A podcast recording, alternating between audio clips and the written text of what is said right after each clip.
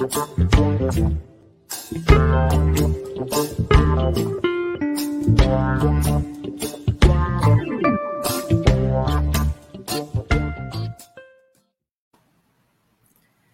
dia, doutor Caseiro. Seja bem-vindo mais uma vez. Bom dia, como vão vocês? Tudo bem? Prazer estar aqui com vocês novamente, poder estar trocando uma ideia aqui com vocês. Bom dia a todos os nossos ouvintes também. Vamos lá. Bacana, doutor. É, bom, agora o assunto do momento é essa nova variante, a Omicron, né, que já tem alguns casos. Eu queria que o senhor falasse sobre ela, o que, que a gente já sabe, né, se temos aí uma nova onda dessa variante. Queria que o senhor falasse um pouquinho aí para os nossos, para a gente e para os nossos internautas também. Bom, então, então, legal. Bom dia a todos novamente. Eu acho que assim, é, é, nós estamos diante de uma situação bastante interessante, eu acho, que do entendimento. E aí começa a pesar um pouquinho alguns aspectos virológicos, imunológicos, do entendimento de virologia, de imunologia e do comportamento desse vírus, que de alguma maneira, eu queria lembrar as pessoas que esses, esses coronavírus já circulam aí há muitos anos em populações humanas, né? É, os coronavírus, que obviamente não este, é, já são a terceira, em alguns estudos, a segunda causa mais comum daqueles resfriados comuns que nós temos todo ano, toda vez, né? Que são endêmicos e que circulam. Bom, o que, que acontece? O que parece que está acontecendo é, é essas mudanças nesses vírus, e são vírus RNA. Esses vírus, esses vírus sofrem muitas mutações, quer dizer, é inevitável que essas mutações é, ocorram ao longo do tempo, isso inevitavelmente vai acontecer. Principalmente por conta é, dessa absoluta desigualdade de velocidade com que nós conseguimos vacinar as pessoas no mundo inteiro. Quer dizer, os países ricos conseguiram vacinar é, achando que o problema estaria resolvido, resolveram os problemas dele. Eles não entenderam o óbvio, que nós já falamos aqui milhões de vezes, que a vacina tem uma lógica coletiva. É, ainda que ela te traga uma proteção individual, a lógica da vacinação é trazer uma proteção coletiva para diminuir o vírus circulante e diminuir o surgimento dessas variantes. Essa, esse é um contexto. Essa variante Ômicron é uma variante muito mudada. Ela sofreu muitas mutações, quer dizer, é um vírus que. Entendam, o vírus vai se replicando e ele vai sofrendo mutações. Às vezes ele muda tanto que é uma mutação ruim e ele degenera no corpo, mas às vezes ele sofre uma mutação que é boa para ele. Ele adquire mais capacidade de se replicar, de se disseminar, e aí essa mutação se implanta e domina. Bom, o que nós sabemos dessa cepa Omicron, invariavelmente, e tanto é que muito rapidamente a Organização Mundial de Saúde já colocou-a como uma, uma variante de preocupação, em dois dias nunca tinha acontecido isso, né? É que é uma cepa que se dissemina com uma velocidade muito rápida, quer dizer, é um vírus né? que tem algumas mutações que os outros já tinham, mas tem muita mutação, mas chega a ter 30 mutações naquela região da, da spike, da espícula do vírus, né? 30 mutações nos aminoácidos. Então é um vírus que mudou muito. Então ele se transmite muito mais. Isso nós não temos dúvida. Agora, a dúvida que ainda tem, e já está, acho que algumas já estão um pouco mais já dirimidas, é: será que ele causa mais doença? É uma questão. Os dados atuais parecem que não. Os dados atuais, há uma publicação de ontem, ontem, é, anteontem, é, naquela MedRevix, de dados lá da África do Sul, mostrando que parece que ele não é mais patogênico. E será que as vacinas trazem algum nível de proteção? Essa é a pergunta que também há algumas evidências que ela diminui muito a proteção vacinal, mas nós não temos esse dado definitivo. Mas só para resumir, eu acho que nós estamos no momento de transição dessa epidemia, né? o momento de transição para uma endemização, e que cuja características desse vírus é essa. A gente não consegue diminuir muito a infectividade, quer dizer, esse vírus muda e consegue se transmitir, mas a gente vai diminuir muito a gravidade dos casos. Essa parece ser uma situação que nós estamos vivendo, né? Eu não sei se eu falei demais aí, mas Caseiro, bom dia, uma satisfação estar tá recebendo você aqui novamente. Prazer, querido. É, prazer. Assim, a gente está falando da Omicron, né? E eu queria que você falasse também é, até que ponto que esse fato da Omicron, de uma certa forma, acabou chamando a atenção da sociedade, em, em especial dos brasileiros, para a necessidade dessa dose de reforço, né? Porque a gente vê algumas cidades ainda com dificuldade de complementar a segunda dose, enfim, isso é um fato positivo na tua avaliação de chamar, de dar esse chacoalhão nas pessoas para buscar essa dose de reforço? Não, eu acho que sim, viu, Sandro? Olha só.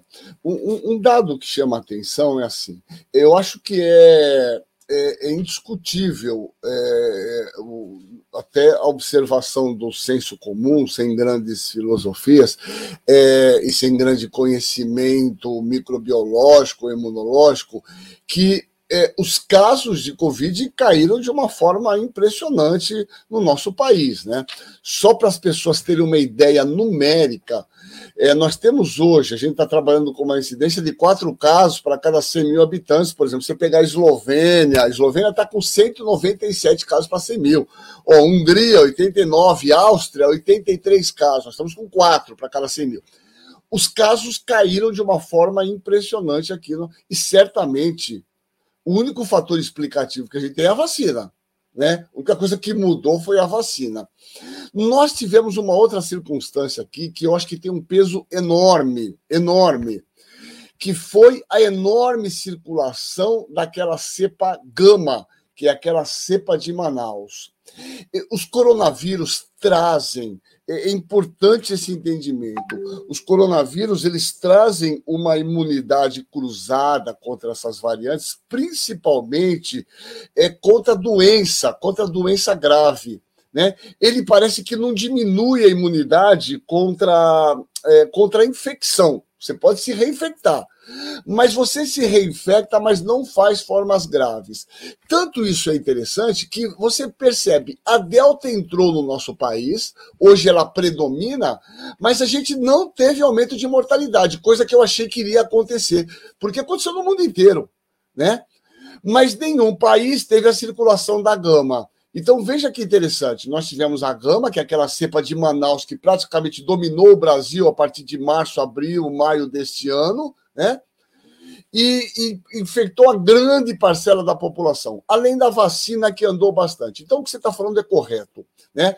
A, a, eu acho que a infecção pela gama, que se, estende, se estendeu bem, e a questão da vacinação, que o nosso país, felizmente, não ouviu né, o nosso representante Mor dizendo que a vacina seria uma bobagem e, e, as pessoas do Brasil têm o hábito de se vacinar, se vacinaram, ainda que nós temos um enorme contingente de pessoas que não se vacinaram, né?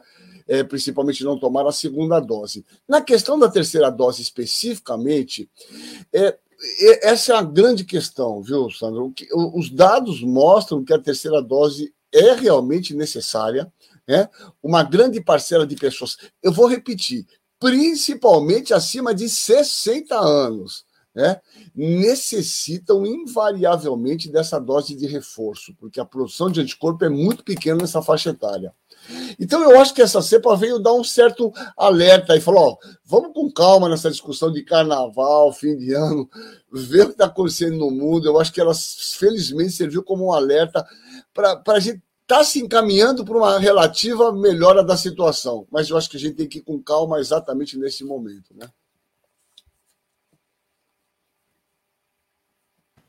Doutor Caseiro, ainda falando aí da, da, das nossas autoridades, né, principalmente por parte do governo federal, a gente está no impasse aí entre a Anvisa e o Ministério da Saúde e aquele comitê interministerial em relação às pessoas que chegam ao nosso país né? O passaporte da vacina ainda está sendo discutido depois de tudo que o Brasil já passou, né, em relação à pandemia, e agora está se discutindo sobre a exigência desse passaporte vacinal. Queria que a senhora avaliasse aí se a importância né, de se apresentar que a pessoa está vacinada, ou a, a, testagem também, que é, não deixa de ser, de ser importante,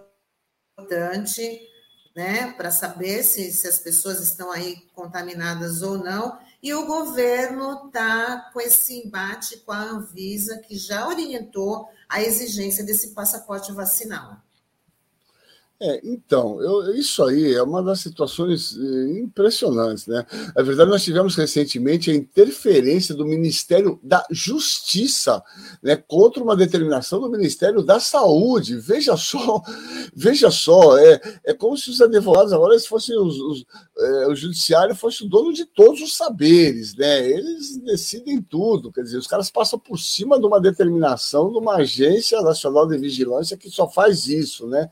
Então é muita prepotência. Né? Qualquer país do mundo que você viaja, alguns países que até se discute a questão do passaporte vacinal, mas você não viaja para esses países sem você colher um PCR antes de viajar, e quando você chega lá, você tem que fazer o PCR, a maioria você faz uma quarentena de quatro dias com outro PCR até sair. Veja, isso é o mínimo, é o mínimo é necessário é, é garantir a obrigatoriedade que as pessoas, é, ao chegarem no nosso país, minimamente é, façam um PCR para entrar no nosso país e façam, eu, do meu ponto de vista, obrigatoriamente uma quarentena de quatro dias para que essas pessoas possam ter a certeza que não vão trazer esse vírus para o nosso país. É, parece que né, esse governo está muito pouco preocupado. Ele está preocupado em trazer as pessoas, para que as pessoas deixem um, uma merreca de dólar aí, deixe o vírus aqui também, dissemine esse vírus, né? É, infelizmente, isso é um equívoco, é um equívoco muito grande e uma medida completamente não acertada. Infelizmente, o que tem sido a norma né, nesse, nesse governo, né? Caseiro, você que é um pesquisador, né? Assim, muita, as baterias aí de muitos estudiosos ficaram voltadas aí para a Covid-19. Você acredita que esses estudos ainda vão continuar aí durante por muito tempo? Enfim, qual que é a avaliação que você faz do ponto de vista da pesquisa em relação à Covid-19? Não, então, essa é uma questão super importante, né? Eu vou dizer para você. É, você sabe que, aliás, nós passamos, eu queria fazer aqui a lembrança muito que rápida, né? Eu não sei vocês, eu acho que conversaram, mas eu não vi. No dia 1 de dezembro, o Dia Mundial de Luta contra o HIV-AIDS, né? É, praticamente a gente pouco está falando nessas nessas outras doenças que continuam com uma alta intensidade de transmissão, com grupos vulneráveis, como homens que fazem sexo com homem, população carcerária ou privada de liberdade, né? população trans, uma população de alta vulnerabilidade para a infecção pelo HIV. É, eu, assim como o HIV teve aquela lógica lá atrás. Veja, este ano fazem 40 anos da descoberta dos primeiros casos do HIV. 40 anos, né? A primeira inscrição foi em julho de, de 1981. E nós demoramos três anos para descobrir o HIV. O HIV só foi isolado em 83. O que eu quero dizer com isso? É, em 87 surgiu o primeiro remédio e vacina não tem, e já falei aqui em outro momento, não haverá vacina para AIDS. AIDS é um vírus diferente desses vírus, não teremos vacina para ele em nenhum momento. Eu estou fazendo aqui essa previsão, que eu sempre falo isso. Não acredito em vacina para o HIV, porque o HIV é um vírus que tem um comportamento diferente. Mas o que eu quero dizer é que nós avançamos muito com o HIV em termos de biologia molecular. Nós fazemos coisas hoje que é inadmissível. Carga viral do HIV, CD4, exames muito sofisticados, que é a nossa rotina. Eu acho que os coronavírus incorporaram muita ciência. As pessoas não têm ideia. E quando eu vejo as pessoas ah, vacina, foi muito. Não tem ideia o que foi produzido de conhecimento em relação ao coronavírus. Eu acho que o coronavírus traz um novo patamar no conhecimento médico. E essas vacinas de RNA mensageiro, que a Pfizer e a Moderna, são o protótipo de um avanço absurdo que a gente conseguiu, né? De ter uma vacina desse, desse tipo, desse modelo, que vai podem escrever, servirá para muitas outras questões. Eu acho que o, o coronavírus tende, tende a endemizar escrevam isso. Eu quis se endemizar, ele vai continuar circulando, como nós temos outros quatro coronavírus que já circulam aí, né? Causadores de resfriado comum. E, e certamente eu acredito que ele, ele, ele, ele vai, vai entrar nesse momento que provavelmente nem vacinações periódicas nós vamos precisar mais. Porém, o que esse vírus trouxe, trará de conhecimento, que a gente vai precisar entender, estudar, de análise para os próximos anos, é incomensurável. E mais, esse vírus veio como um alerta e isso se tornará cada vez mais frequente. Eu acho que eu já falei aqui. Só neste século nós tivemos sete pandemias: SARS-1, né? depois tivemos o MERS, tivemos o, o, o, Ebola, tivemos chikungunya, tivemos Zika, a dengue já estava explodindo, tivemos o vírus Nipah, tivemos o vírus Endra. É, nós temos que começar a ficar alerta, porque será uma constante, isso já era esperado, que cada vez mais tenhamos novos vírus que cursarão de uma forma epidêmica, né?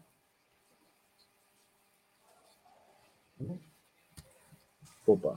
Caseiro, isso chama bastante atenção, isso que você falou, né? Porque, e até mesmo é, pela tua experiência, né? Dessa revolução que é, dessa, desse novo modelo de vacina, né? É, quais doenças você acha que esse tipo de vacina ela pode ser utilizada? E até mesmo que estudos já estão sendo feitos, né? Pelo que você tem de conhecimento, né? Em relação a isso. Então, a, a, ideia, viu, Sandro, essa, essa vacina é um negócio absurdo, né? Porque ela, ela incorpora uma lógica, para quem conhece, você se lembra da biologia, que a gente às vezes não gostava muito. Veja, essa vacina ela transporta o RNA. É, vocês se lembram né, no ciclo replicativo da nossa célula, né? Nós temos lá o RNA é, mensageiro, que é produzido né, lá no núcleo, ele vai para o citoplasma da célula, ele passa para o RNA transportador, que vai, talvez, produzir a proteína. Veja, nós estamos mandando, nós transportamos o RNA mensageiro. A gente fala para a célula, ó, faça esta proteína, e a célula faz.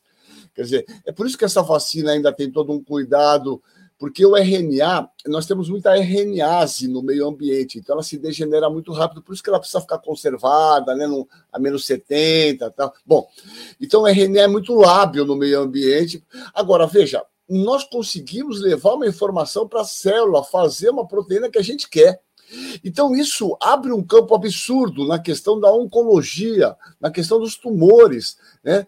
É, na questão terapêutica de muitas doenças. A gente vai produzir, poder ensinar a célula a produzir uma proteína que tem alguma determinada função.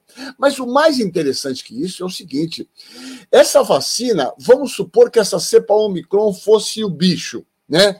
É, causasse muita doença e, e, seria, obviamente, uma variedade de muito risco em termos de mais doença. Nós teríamos condição de um mês, um mês e meio, estar tá produzindo já vacinas com essa variante Ômicron. Quer dizer, a, a mudança da linha de produção vacinal é muito rápida. Quer dizer, então, com uh, no momento que a gente adquiriu a tecnologia de produção, a gente pode rapidamente modificar a vacina e produzir em escala né, comercial muito rapidamente essas mudanças, coisa que para outras vacinas demorariam, a gente precisaria fazer testes clínicos. Então, acho que o maior avanço foi estamos diante de uma vacina que dá uma enorme plasticidade de modificação muito rapidamente caso esse vírus sofra modificações. E mais, no surgimento de outras viroses eventuais, nós já temos um modelo que funciona e que a gente pode seguir o mesmo caminho de produção. Eu acho que nas vacinas clássicas, ela não vai mudar muito, não, até porque elas já funcionam. A gente já resolveu o problema do sarampo, da catapora, da rubéola, ainda que as pessoas, né, caiu muito o índice de vacinação, mas para essa já está funcionando lá. Eu acho que ela é um, um novo mecanismo para doenças eh, que eventualmente virão, e para algumas doenças imunológicas e virais, certamente essa vacina será uma revolução, né? Já é. Doutor Caseiro, eu queria que o senhor falasse até dos sintomas da, em relação com a gripe e essa nova variante Ômicron, se, eles têm, se elas têm sintomas semelhantes, e também da necessidade de reforçar as campanhas, tanto da, da da Covid como da, da gripe, já que você falou da importância dessa cobertura vacinal para maior proteção, né? É. Então, veja, é um, é um clássico isso, que na verdade é, as vacinas, isso a gente aprende lá, eu digo que, inclusive, é, é, um, é, um, é básico da medicina. Os alunos aqui aprendem no segundo ano. A, a, vacina tem uma lógica de proteção coletiva. Por isso, quando a gente vacina, por exemplo, gripe, a gente pega o mês de. começa abril, maio, né, que é o início do, do inverno aqui, antes do início do inverno no nosso país, a gente vacina, vacinamos 80 milhões de pessoas todo ano para a gripe. Tá certo? 80 milhões. Então, ela tem uma lógica, opa, com uma tossinha aqui, de uma produção, de uma proteção coletiva. Você vacina 80 milhões em um, dois meses. Né? Então, veja, essa é a lógica que a gente tem que entender do processo vacinal. A gente precisa garantir uma vacina de uma população em um número elevado de pessoas em curto espaço de tempo, para que a gente diminua o vírus circulante. Veja, nós temos relatados epidemias nesse momento de influenza no Rio de Janeiro, tem casos aumentando aqui em São Paulo, porque, na verdade, muitas pessoas, por conta do Covid, deixaram de se vacinar para o vírus influenza. Então, esse é um detalhe muito importante, quer dizer, é que as pessoas não esqueçam que, independente é, do problema que nós vivemos do coronavírus, esses outros vírus continuam circulando da mesma intensidade. Ainda que a máscara trouxe uma proteção indireta para as outras viroses, é importante que as pessoas é, mantenham seus calendários vacinais, principalmente as crianças em dias, e os indivíduos que estão contemplados na vacina da gripe é, sejam vacinados. Então, esse dado é de extrema importância, né? que as pessoas não se esqueçam que, independente do Covid, tem as outras doenças que elas precisam né, e estar protegidas. Né? Caseiro, é, até aproveitando essa pergunta da Tânia, é, a, a, é, é, vira e mexe, a gente tem visto pessoas com sintomas gripais, tosse, e algumas têm que tomar o, a dose de reforço. O ideal é que elas esperem esses sintomas passarem para tomar. Tem algum problema de tomar, apesar desses sintomas? E uma segunda questão, que é aqui do Taigo, que ele está te perguntando o seguinte: é, quais os motivos desse aumento de pandemias e o que podemos e devemos fazer para evitar ou prevenir esse aumento? Então, essa é questão, é, eu acho que essa é a questão mais fundamental que tem, né? Vamos começar do começo para o fim, é, do fim para o começo, talvez. Em relação aos sintomas, as doenças respiratórias, elas têm sintomas muito comuns, né? É, isso é um dado importante, quer dizer, você vai falar, puxa, dá para confundir uma gripe com uma dengue, chikungunya? Na grande maioria das vezes, não, porque quando a gente pensa em doença respiratória, você tem que ter sintomas respiratórios, porque o vírus entra pelas vias respiratórias. Então, você vai ter tosse, né? sintomas congestivos. Essa última variante Delta dava muita coriza, muito espirro, muita congestão nasal. Nós temos visto dados dessa Omicron que dá muita astenia, muito cansaço, muita mialgia, dor muscular. Né? Agora, o sintoma gripal tem que ter. Se você não tem algum sintoma respiratório, é muito difícil a gente pensar né, em, em, Covid, porque se é uma virose que entra por um receptor que está nessa região nasal, você tem que ter algum sintoma respiratório. Então, vê, numa situação epidêmica, indivíduo com sintoma respiratório tem que pensar em Covid e tem que descartar Covid para você pensar nas outras possibilidades. A grosso modo, todo mundo com sintoma respiratório tem que se isolar. Esse é um princípio prático, né? Eu acho que esse tem que ser um aprendizado que nós temos que ter pela frente. Você acordou, tá com coriza, espirrando, tosse, meu, não saia de casa né? É, se tiver que sair, você utilize máscara de uma maneira muito mais rigorosa. Esse é uma coisa importante. A gente tem que entender que usar máscara não só nos protege, como nós protegemos os outros. Quando você espirra, quando você tosse, você fala. Eu acho que isso tem que ser uma incorporação no nosso país que os asiáticos já faziam, né? Que essa é a primeira questão. A segunda questão do Taigo é, é, é matemático. sanitário. Nós vivemos uma coisa aqui em medicina, nós chamamos de transição epidemiológica, a gente estuda isso muito, transição epidemiológica e transição demográfica. O mundo mudou, né? houve uma enorme urbanização da população, enorme urbanização, cada vez mais é, a destruição desses ecossistemas. É, tem um grande teórico chamado Pavlovsky, russo, né, que chamava a teoria dos focos naturais. Quer dizer, veja, os, os patógenos, eles não são criados, né? eles vivem no seu nicho ecológico. Né? O vírus chikungunya, o vírus da dengue, o coronavírus, ele tem o seu nicho ecológico, que são os morcegos. Os morcegos abrigam praticamente todos os coronavírus. Quando você mexe nesse nicho ecológico, né? É, você, sei lá, se alimenta desses animais, ou você invade locais onde eles vivem, é, de alguma maneira você interfere de uma maneira como o homem está fazendo no meio ambiente, você desloca obviamente, esses patógenos do seu nicho natural para esses outros nichos. Então, claramente, né, essas mudanças climáticas que estão acontecendo, aumento de um grau na temperatura. Veja, nós não tínhamos leishmaniose visceral em São Paulo. Hoje nós estamos forrados. Tivemos, há dois anos atrás, duas mortes de criança aqui no Guarujá de leishmania, uma doença transmitida por um mosquito que não tinha em São Paulo que é o lutsomia longipalpis. Então, veja, essas mudanças climáticas trarão é, cada vez mais essa interferência do homem no meio ambiente, o surgimento desses patógenos que estão aí no mato, que estão aí no seu ecótopo, no seu meio natural, e, obviamente, o homem, quando interfere na natureza, acaba deslocando esses patógenos, né? Então, não tenha dúvida, quando a gente fala em meio ambiente, essa discussão, isso não é uma balela, isso não é uma discussão, isso é uma realidade que nós estamos vivendo, e por conta disso, né, além de toda a questão climática, dessas temperaturas eh, cada vez mais elevadas que a gente percebe, né, a questão das marés aqui em Santos, a questão dos canais, vocês notem, nunca eu corro na praia há 30 anos, anos canais vira e mexe estão assoreados. Isso não existia, né?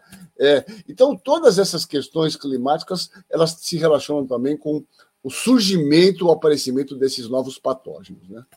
E o caseiro, até pelo que você tem observado, é, a gente tem que ficar alerta aí com alguma doença aí com essa chegada do verão, porque muito se falou da Covid, mas a gente já teve fases que a dengue estava muito forte, a chikungunya. Tem alguma doença aí que você já tem observado que a gente tem aumentado o número de casos aqui na região, que talvez possa atrapalhar, bagunçar o nosso sistema de saúde? Olha, eu, eu acho, nós tivemos ano passado uma enorme epidemia que ficou não meio oculta, mas de chikungunya, né? O chikungunya é um vírus transmitido por um vetor Aedes, que aliás é um mosquito que é uma desgrameira, né? Porque além de transmitir chikungunya, dengue, zika, nós tivemos muitos casos. É uma doença que tem uma morbidade, né? Quem teve chikungunya e está nos ouvindo sabe o que significa essa, essa, esse chikungunya. É uma doença que dá uma enorme mialgia, um enorme absenteísmo, comprometimento para o trabalho por um tempo, e muitas pessoas ficam com essa dor de uma forma crônica, é, principalmente indivíduos mais idosos ou que já tenham doenças articulares prévias. Eu acho que nós teremos um aumento mais intenso dessas viroses transmitidas por vetor nesse próximo ano. Nós teremos temperaturas médias mais elevadas com chuvas, eu não tenho dúvida que essas doenças vetoriais virão com grande intensidade eh, a partir desse fim de ano e começo do ano que vem na região da Baixada Santista. É por isso a importância de a gente trabalhar no controle desses vetores de uma maneira mais efetiva, né? Tá certo. Caseiro, a gente vai encerrando por aqui a entrevista. Queria te agradecer pela oportunidade de você dividir o teu conhecimento conosco aqui da RBA dando sempre dicas muito valiosas aqui e preparando a gente aí, né, para os assuntos relacionados à área da saúde pública, né, dos desafios da saúde e até uma próxima oportunidade. Legal, meu caro. Eu que agradeço, é sempre prazeroso, é uma honra estar aqui com vocês, né? Já que os assuntos são tão diversos, a questão política, a gente está vivendo um, uma explosão de, de informação, né? Mas eu agradeço a oportunidade. É isso aí, eu acho que as pessoas têm que continuar se cuidando se vacinem e certamente nós teremos um, um 2022, quero crer, no que se refere ao coronavírus, mais tranquilo. Né? Um abraço, Sandro, um abraço, Tânia e a todos os nossos ouvintes aí. Tudo de bom para vocês. Tchau, Caseiro. Até uma tchau, próxima. Tchau.